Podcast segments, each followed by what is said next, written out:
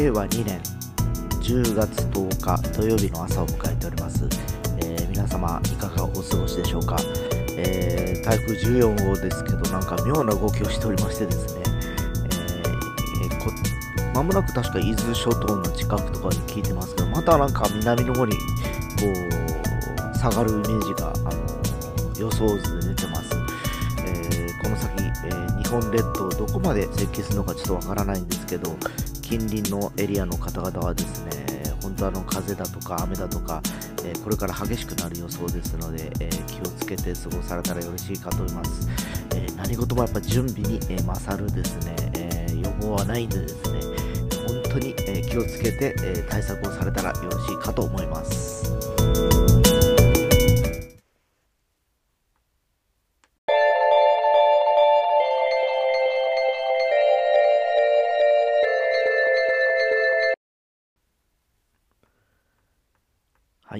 10月10日というふうに冒頭で申し上げましたが、えー僕が子供の頃はですね、えー10月10日というと体育の日だったんですね。えーそれがあのいつの間にか、えー移動しちゃいましてですね、今は確かですね、えー10月の第第2月曜日ですかね、えーという、えー日に変わって、スポーツの日っていうふうに名前も変わってるみたいですね。えーまあ確かにスポーツの秋とかいう感じで、えー秋を満喫されてる方もいるかと思いますが、えー昨日はですね、まああの放送しましたようにですね、ご存知の通り、久留米まで、えー古本祭りということで行ってまいりました。で、一応ですね、え月曜日までやっておりますので、皆様ですね、えー僕はいませんけど、あのまだまだ、あの、私の友人とその仲間たちがやってますんでですね、えー行かれるとよろしいかなと思います。で、そんな中でですね、昨日、あの、店でですね、こういろいろ本見てたらですね、えー1974年出版のですね、えーモーターファンという車の本が出てきましてですね、えーまあ一部の方々にはソーシャル SNS とかでも上げてですね、やっぱ反響多かったんですけど、僕自身がちょっとこれ欲しいなと思ってちょっと読んでました。で、昔の本なんですけど、やっぱり素晴らしかったですね。えーなんかですね、あの記事もさながら写真もそうだったんですけど、もうあの店番しながらなんかぼっとしてちょっとそれを見てた時間帯がありましてですね、えーまあすごくあの、やっぱ昔の本って結構作り込まれてるなっていう気がしたのと、やっぱ車の本にもかかわらずですね、えー当時は情報が満載でですね、えー今ああいう本ってないのかなと思って、えちょっと思ってた次第です。で、その本を読みながらちょっと思い出したのがですね、えー確か1997年にちょっと僕あの家族で、えーイタリアに行ったんですね。以前にもイタリアの話をしたかと思うんですけど、えーイタリアというともうご存知の通り、え車文化ということでですね、え公共の乗り物、バスとか走ってたかな？覚えがないな。電車は走ってたと思うんですね。なんか駅があったのを覚えてます。えーでもあの日本のように、えーバスがこうバンバン走るようなイメージがなくてですね、とにかくあのバイク、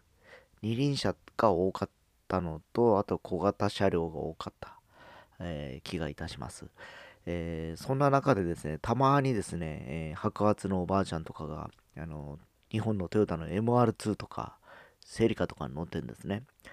えーで、あなんか珍しいなと思って見ててですね、えーまあ、日本で中古で買うと、まあ、100万もしないような当時ですね、えー車ではあったんですけどね。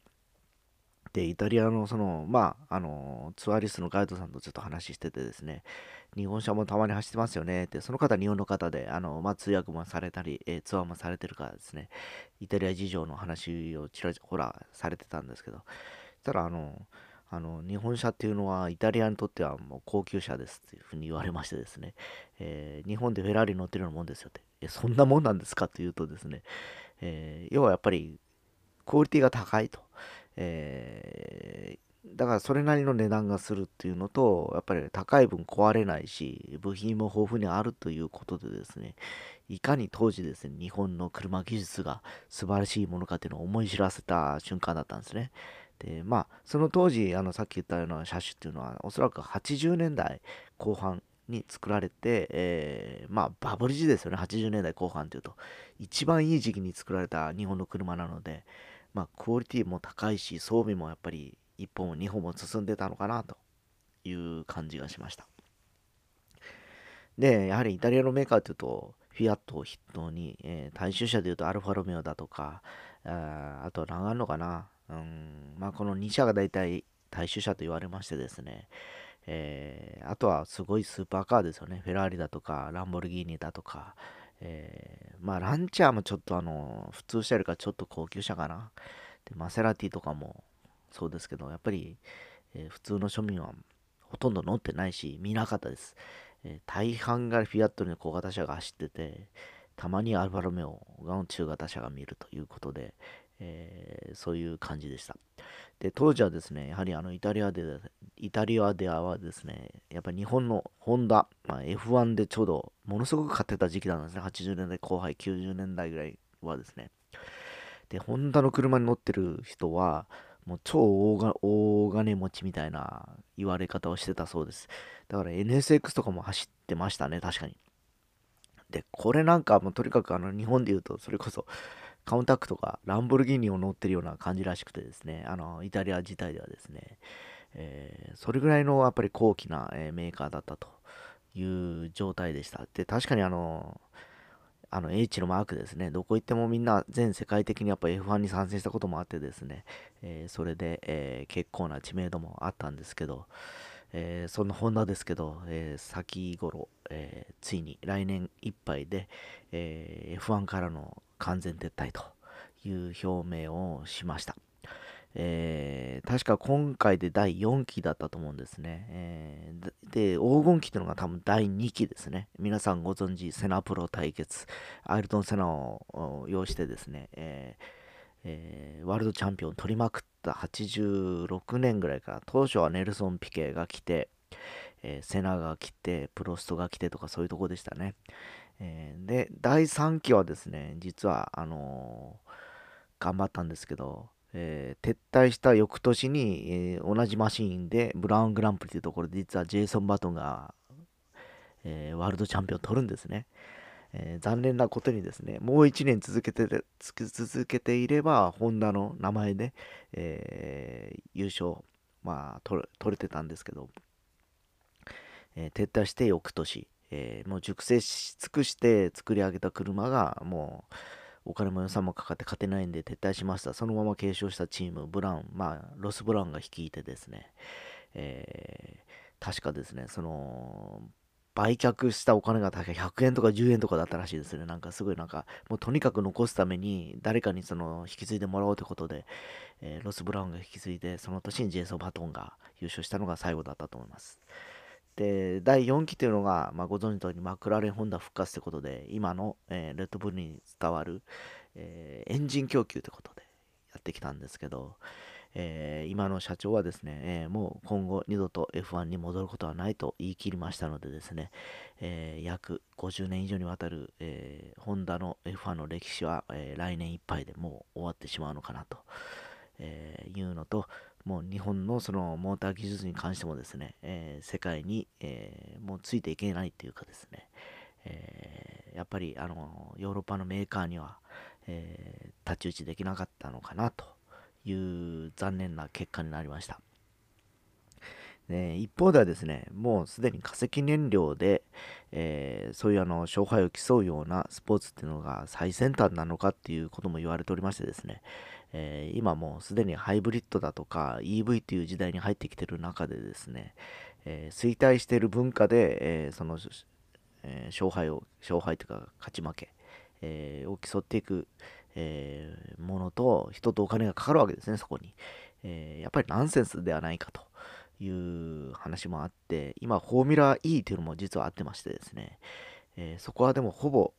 えー、ルノーのワンメイクみたいなもんなんですね。ルノーが作った EV カーが F1 になってるような感じでですね。え、まだ他のメーカーが出てきてないのかな、確か。で、そのルノーなんですけど、やっぱり今 F1 でもかなりずっと歴史があってずっと続けてますよね。えー、まあ何度かルノーも撤退、えー、だとかまた復活を繰り返してですね、今、あの、またあの、徐々に、えー、マクラーレンもルノーのエンジンで、今ルノーの、えー、ワークスチームもですね、ぼちぼちいい成績を出しているような状況なんでですね、えー、やっぱりやり方がうまいのか、EV の方はそういうふうにちゃんと開発も進めておきながら、F1、F1 できちっとまだそれを維持できるという、まあ、あのバランス感覚というのは素晴らしいなというふうに思います。まあ、そもそもルノーは確かフランス政府が加担してるような企業なんでですね、もともと国営企業で確か始まったような気がするんでですね、いろいろとその潤沢な、えー、資金もあるのかなっていうのも気ます気もしますけど、やっぱり一歩も先も、先を見据えてですね、いろんな、えー、技術の開発をしていった結果ですね、えー、今そういうふうに、えー、フォーミュラ E でも席巻してるし、え F1 というあのこれまで、え培ってきたノウハウもそこでも、え発揮してるということもあるんでですね、えまだまだ今日本の車のメーカーっていうのは本当あのちょっと弱体気味になってきてるんでですね、もう少し頑張って世界にまたあの名を轟かせてほしいなと、えー、思った次第です。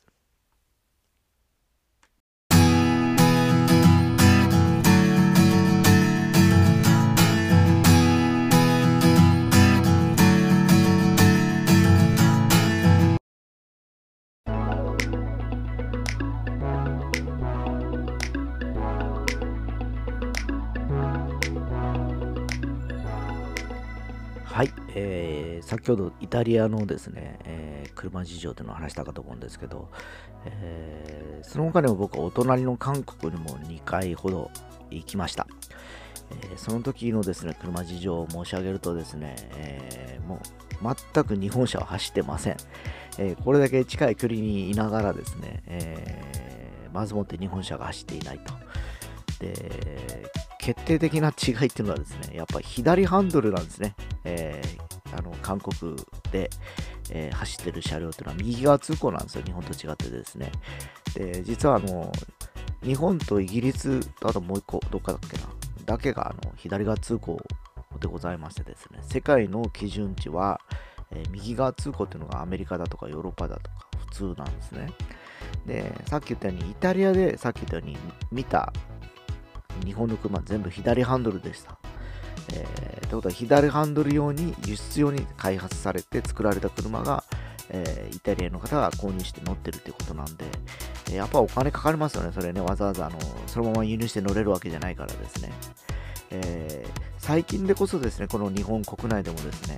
えー、各輸入車が右ハンドルっていうことで、日本を意識して右ハンドルっていうのを作って今入ってきてますよね。で昔はベンツ、BM とか輸入車、僕が最初に乗ってたシトロエン、アルファロメオまではですね、左ハンドルしかなかったんですよ。だからずっとその、アルファロメオまでは左ハンドルに乗り始めて、ちょうど90年代ですかね。えー、いや違う、2000年代の手前ぐらいからもう、右ハンドルの仕様っていうのが進んできましてですね。今、左ハンドルって残ってるのはスポーツカーのポルシェとかフェラーリぐらいではないんでしょうかね。えー、でもそのフェラーリ、ポルシェですらも今右ハンドル仕様があってですね、